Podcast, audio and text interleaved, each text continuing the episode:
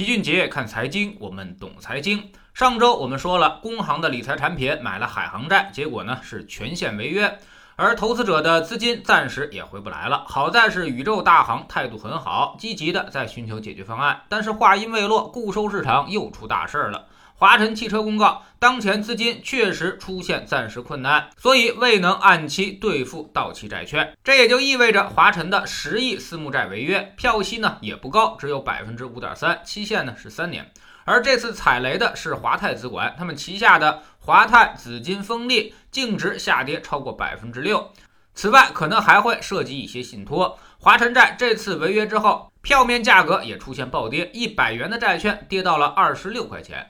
看来资本市场的预期是能够兑付四分之一，就算是不错了。这次债券违约之所以引发广泛关注，主要就是因为华晨汽车是东北地区数一数二的大国企业。保持的三 A 的评级，它背后的两大股东呢，一个是辽宁国资委，另外一个是辽宁社保基金。这两个股东在我们的传统印象当中，那可都是有硬核实力的，相当于政府债也差不了多少。所以华晨债违约，这就打破了大国企不会违约的所有幻想。以前的债券圈风控的一个重要手段就是看是否有个好爸爸，现在这招似乎也不灵了。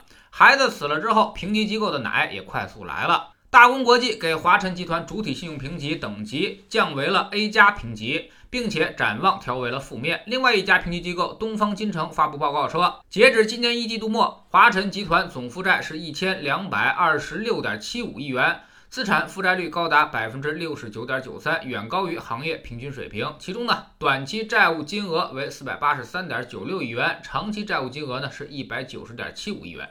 短期债务压力较大，也就是说，华晨的违约金额可能还会持续扩大，远不止十亿这么简单。从它自身的造血能力来看，今年上半年还是不错的。华晨中国营收是十四点五亿元，同比下降了百分之二十三点八五，净利润是四十点四五亿元，同比增长了百分之二十五点二四。其中，华晨宝马净利润高达四十三点八三亿元，同比增长百分之二十三点四。也就是说，华晨的所有利润几乎都来自于华晨宝马。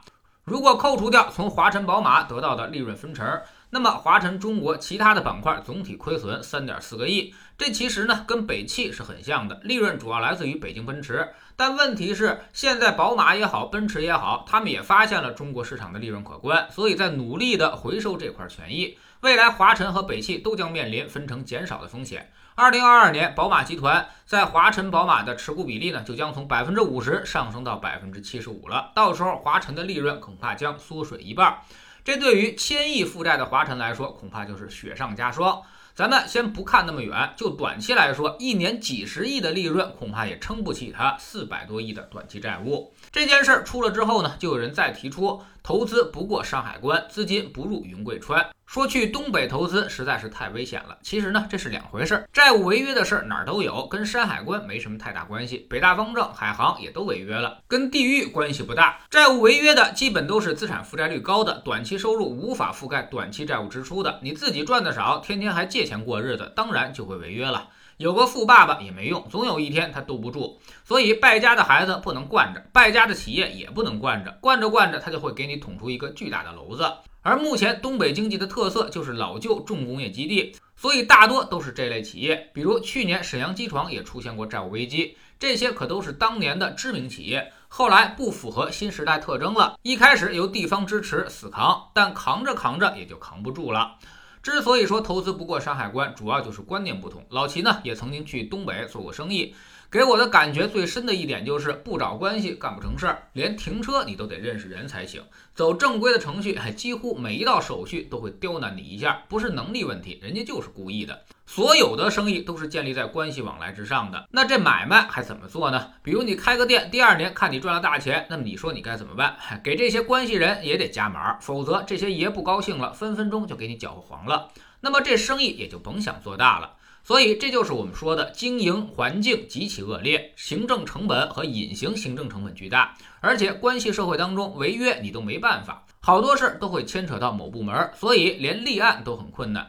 最后让投资圈也就都厌烦了，留下一句狠话，叫做“投资不过山海关”。东北振兴了这么多年，最应该改变的其实就是这种思路和这种营商环境，但现在恰恰相反，每一次振兴批条子的权利也就更大了。这种关系社会的能量也就越大。所以，相当于强化了这种恶劣的营商环境。没有人再关心企业赚不赚钱，大家都盯着自己的利益，在底下凭借自己手中的关系，不断的拼份儿吃好处。那么，这些企业的命运也就可想而知了。曾经最好的汽车企业，现在也就沦落至此，不由得让人心虚。现如今，东北年轻人向南出走最为坚决，每年几百万人离开。绝大多数城市呢都开始收缩，其实呢已经是在用脚投票了。有人说，如果把当年深圳的政策放到东北，东北也能搞好，这个还真不一定。深圳当年可是一张白纸，好做文章，而东北需要推倒旧势力，重建社会基础，这个难度就太大了。很多根深蒂固的东西在民众心里已经牢牢扎根。现在最大的问题就是，每个东北人都觉得找关系办事儿没啥不对的，甚至还以此为荣。那这个事儿该怎么解决呢？就真没招了，可能真得等一两代人之后，经过大换血，才能扭转这种观念了。但问题是，东北经济等得了吗？东北的企业等得起吗？知识星球齐俊杰的粉丝群，我们昨天说的两个事情，一呢是可转债为啥遭遇爆炒，二是“十四五”规划即将出炉，那么对于股市来说会有什么影响？我们分析了“八五”计划以来的市场表现，并从中寻找规律。我们总说投资没风险，没文化才有风险。学点投资的真本事，从下载知识星球 APP 找齐俊杰的粉丝群开始。在这里，我们要让赚钱变成一种常态。老齐不但会给你鱼，还会教你捕鱼的技巧。让你明明白白知道钱到底是怎么赚到的。二零一八年星球建立到现在，跟着老齐做投资的朋友，少说也赚到了百分之五十以上了。更重要的是，你自己已经在明显提高。知识星球老七的读书圈里，我们正在讲妙趣横生的博弈论。我们近期呢一直在解释均衡的问题。均衡呢就是要找到那个最佳的解决办法的点。我们经常说一句话，就是大概率的事情反复做，你就能获得最好的结果。而如果每次都去压住小概率的话，那么无论短期是赢还是输都不重要，未来你一定会凭实力全都输回去。